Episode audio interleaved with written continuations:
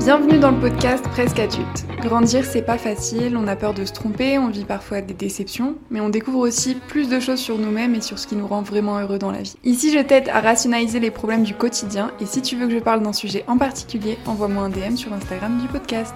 Hola, on se retrouve pour un nouvel épisode et cette semaine on va commencer à parler de couple et plus précisément des disputes dans le couple, les problèmes de communication, etc. C'est la première fois que je vais aborder sur ce podcast la question de l'amour, des couples, donc n'hésitez pas à me faire un petit retour pour me dire si ça vous plaît et si vous souhaitez que je fasse d'autres podcasts. J'ai eu l'idée de faire cet épisode puisque j'ai une amie qui est venue me parler un petit peu de sa situation amoureuse et me dire que les disputes dans son couple prenaient des proportions des mesurer par rapport peut-être euh, au sujet de la dispute. C'est-à-dire qu'ils vont commencer à s'embrouiller sur quelque chose, sur peut-être un truc de merde, hein, quelque chose qui est tout petit, mais la situation va s'envenimer puisque l'un et l'autre ne réagissent pas de la même façon à la dispute. C'est-à-dire que mon ami par exemple va vouloir parler tout de suite, régler le problème maintenant, pendant que son copain va finalement préférer en parler plus tard et en attendant faire comme si de rien n'était, comme s'il ne s'était rien passé. Déjà de base c'est normal, hein, les disputes, je pense qu'on l'entend assez, euh, un couple qui ne se dispute pas, je pense que c'est très rare et je trouve que même dans les relations humaines, autant qu'elles soient amoureuses ou amicales ou euh,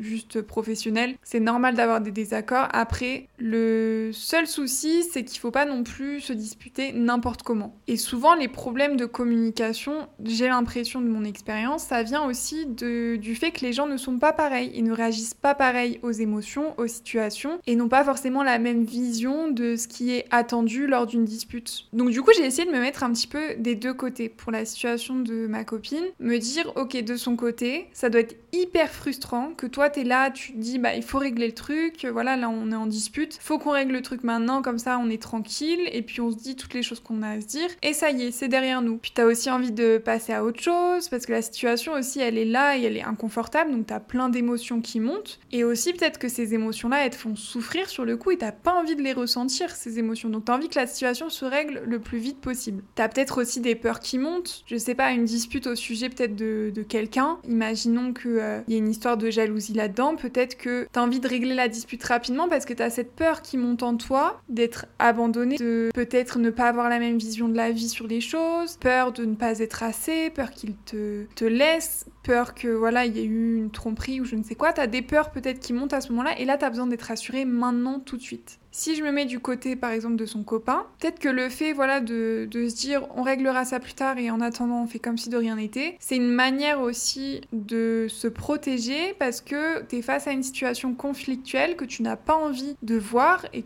à laquelle tu n'as pas envie de faire face. Ou peut-être que la personne en face de toi, elle est très blessée, ça te fait trop de mal de voir cette personne blessée. Peut-être que la situation te fait ressentir de la tristesse, de la colère et que t'as pas envie de ressentir ces émotions qui peut-être euh, sont jugées négatives pour toi. Et du coup, vu que tu n'arrives pas forcément à gérer toutes ces émotions, à gérer cette situation conflictuelle, peut-être que du coup tu te dis, ok, on va l'ignorer, comme ça c'est comme si ça n'existait pas et du coup je n'ai pas besoin de l'affronter. C'est comme ça que je l'interprète. Il y a peut-être deux issues qui sont possibles. Soit tu n'acceptes pas tes émotions ou alors que tu te mens à toi-même sur ce que tu ressens et donc tu vas ignorer la situation et te dire, eh, tout va bien, on va régler ça plus tard. Mais ça va forcément te retomber dessus à un moment ou l'autre. Donc le fait d'ignorer une situation, en effet, ça va faire que tu te protèges mais dans la vie, il faut quand même savoir affronter et encaisser ces émotions euh, qu'on peut, qui sont inconfortables comme la tristesse et la colère. Faut les laisser pouvoir te traverser pour éviter qu'elles te contrôlent dans ce type de cas. Et ça te permet du coup aussi de savoir mieux les gérer. Donc ça c'est une chose déjà sur le fait d'ignorer une situation, de, faire comme si ne s'était rien passé. Mais il y a aussi le fait que ben, peut-être tu ignores cette situation parce que pour toi ça n'en vaut pas la peine.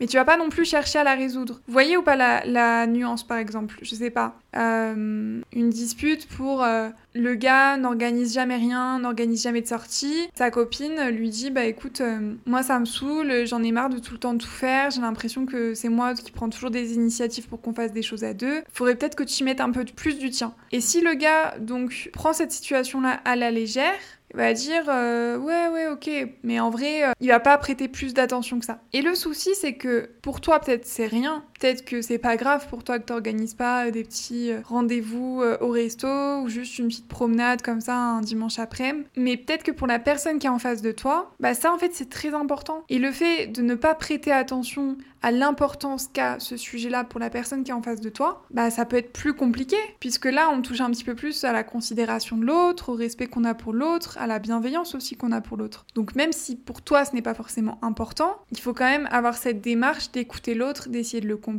et de voir ce que tu es prêt à faire ou pas pour euh, faire en sorte que la personne aussi se sent mieux vis-à-vis -vis de ça. Donc là on était vraiment, si je prends cette dispute de mon ami, dans cette situation où on a une personne qui prend très à cœur la situation conflictuelle, qui va vouloir la régler très vite. Et on a cette autre personne qui va plus prendre le truc à la légère en se disant on réglera ça plus tard. Euh, pour l'instant, voilà, on fait comme si c'était rien passé, on verra ça euh, dans 3 jours, 4 jours. Je trouve que c'est un peu les deux extrêmes. Je dirais que le mieux à faire quand tu es en dispute comme ça dans ton couple, c'est dans tous les cas de prendre un petit peu de temps et un petit peu de recul sur la situation. Parce que d'un côté, ma pote qui veut parler tout de suite maintenant, bah, elle va parler avec ses émotions. Elle va ressortir toutes les émotions, euh, elle, va, elle va en fait se décharger sur l'autre personne puisque les émotions sont trop fortes. Ça la fait peut-être souffrir, ça la rend mal. Donc elle a envie de sortir tout ça pour finalement se sentir peut-être plus apaisée et que la personne en face la rassure aussi. Et de l'autre côté, on a une personne qui est plutôt détachée, qui va se dire, euh, bon, j'ignore la situation, comme ça elle n'existe pas, et euh, voilà, si dans trois jours encore on elle m'en reparle, euh, bah, je serai peut-être euh, moins fatiguée ou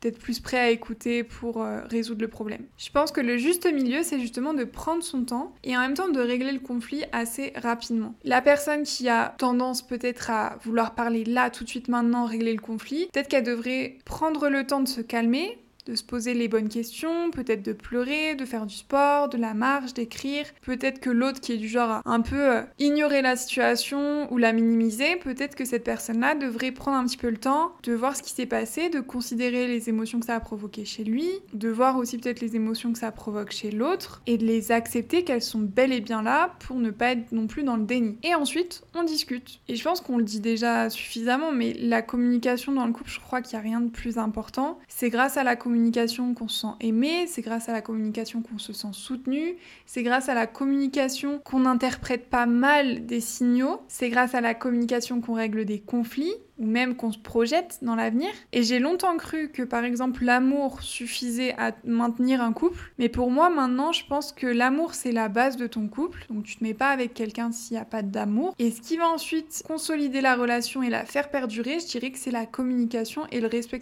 pour l'autre. Le temps que tu vas partager, les projets, voilà, tout ça ça vient s'ajouter pour consolider. Et le fait de donner du temps à l'autre, si ce conflit est important pour cette personne et que la personne éprouve le besoin d'en discuter, je trouve que ça témoigne quand même beaucoup d'amour et de respect pour la personne. Bien que si, euh, je sais pas, dans ton couple, la personne avec qui t'es euh, réagit en, étant dans le déni d'une dispute ou en la minimisant, ça veut pas forcément dire qu'elle ne t'aime pas ou qu'elle ne te respecte pas, mais ça veut juste dire peut-être qu'elle a du mal à affronter ses émotions et qu'elle préfère plutôt bah, les mettre sous le tapis pour euh, se sentir un peu plus légère. Elle subit finalement ses émotions, je pense. Temps justement que tu prends après une dispute, chacun aille euh, faire ses activités, l'un va se doucher, l'autre, euh, je sais pas, faire du sport, euh, ça permet d'avoir la tête froide quand on parle et d'être toujours dans le respect. Et je sais que mon expérience personnelle, j'ai fait cette erreur d'être très souvent dans les émotions, de parler quand j'étais en colère ou quand j'étais triste. Et c'est vrai que quand tu es dans tes émotions, tu peux être très méchant et dire des choses que tu penses absolument pas, mais qui vont rester dans la tête de la personne à qui tu le dis et qui vont même peut-être rester dans ta tête à toi par euh, culpabilité aussi. Il y a des gens qui, pendant des disputes, euh, se disent Bah allez, tu sais quoi, on arrête, c'est bon, on n'est pas fait pour être ensemble. Et à la fin de la dispute, c'est Non, mais bien sûr, on reste ensemble. Je pense que déjà, ça c'est la base, on parle pas de rupture euh, en dispute. Si vous voulez parler de rupture, le mieux à faire, c'est en parler à tête reposée, la tête froide. Si vous avez euh, la rupture qui vous vient en tête quand vous êtes en dispute, ça sert à rien de l'aborder. C'est un sujet qui est tellement important que je pense que ça sert à rien de l'aborder en dispute. C'est un sujet qu'il faut aborder à tête reposée, à tête froide, si réellement vous avez euh, des questionnements sur si oui ou non il faut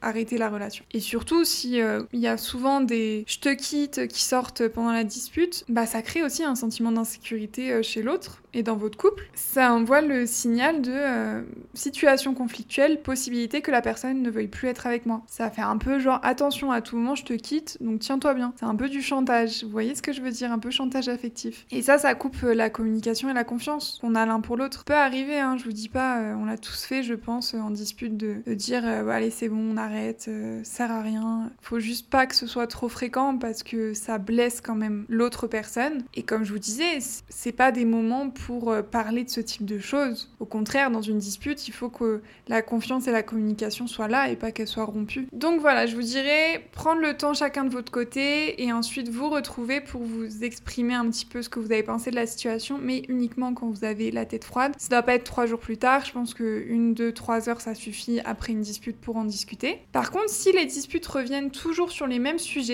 c'est sûrement qu'il y a des choses à régler. Et là, pour le coup, je pense que c'est intéressant. Après avoir réglé cette dispute, donc une fois que vous vous parlez, vous êtes au calme, vous avez réglé la dispute, peut-être qu'à un moment où tout va bien, ou qu'il n'y a rien de particulier, euh, les émotions ne sont pas hautes ou quoi, peut-être reparler de ça dire ce qu'on a ressenti, pourquoi ce sujet revient souvent. Et là, faut être prêt à accepter ce que l'autre ressent. Même si ça peut être difficile parfois d'accepter le ressenti de quelqu'un alors que vous, peut-être, vous, vous avez l'impression euh, que c'est vous qui ressentez ça. Je sais pas, par exemple, le sujet de votre dispute en général, ça va être, je sais pas, un truc très simple, le rangement de la maison. Vous avez l'impression que la personne euh, avec qui vous êtes, elle fait jamais rien, que c'est toujours vous qui faites euh, tout. Bah, peut-être que la personne, elle a cette impression-là aussi. Après, ça dépend du cas par cas. Hein. Il y a peut-être des gens qui se pour rien. Mais il faut accepter que nous, on voit à travers notre prisme et l'autre voit à travers son prisme, c'est-à-dire ses valeurs, ses expériences, son éducation. Et il faut accepter du coup un petit peu ce que, enfin pas un petit peu même, totalement, que l'autre va te dire. Et si tu comprends pas, bah poser des questions, essayer de savoir pourquoi, dire aussi pourquoi toi tu t'as pas cette impression-là, ou alors pourquoi t'es pas d'accord avec telle ou telle chose. Et ça se peut que vous ne soyez pas d'accord sur euh, tel ou tel sujet, et c'est pas forcément grave, il faut juste voir ce qui est important pour vous dans votre couple. Par exemple, si vous n'êtes pas d'accord sur le fait d'avoir des enfants, voilà, peut-être que ça posera un problème. Si vous n'êtes pas d'accord sur euh, des règles simples comme euh, le respect, ce que c'est que respecter l'autre, vous n'avez pas la même vision. Là, faut se poser des questions, mais des trucs, euh, par exemple, vous n'êtes pas d'accord sur la déco du salon, on s'en fout. Enfin, personnellement, enfin, ça va pas tenir mon couple de d'être sur la même longueur d'onde que la personne avec qui je suis, parce que on n'a pas les mêmes goûts en matière de déco. Donc voilà pour ce premier épisode sur l'amour et les couples. J'espère que ça vous aura plu. N'hésitez pas à m'envoyer un DM sur l'Instagram du podcast pour me dire s'il y a un sujet en particulier que vous souhaitiez que je traite. Et moi, je vous dis à la semaine prochaine pour un nouvel épisode du podcast Presque Adulte. Ciao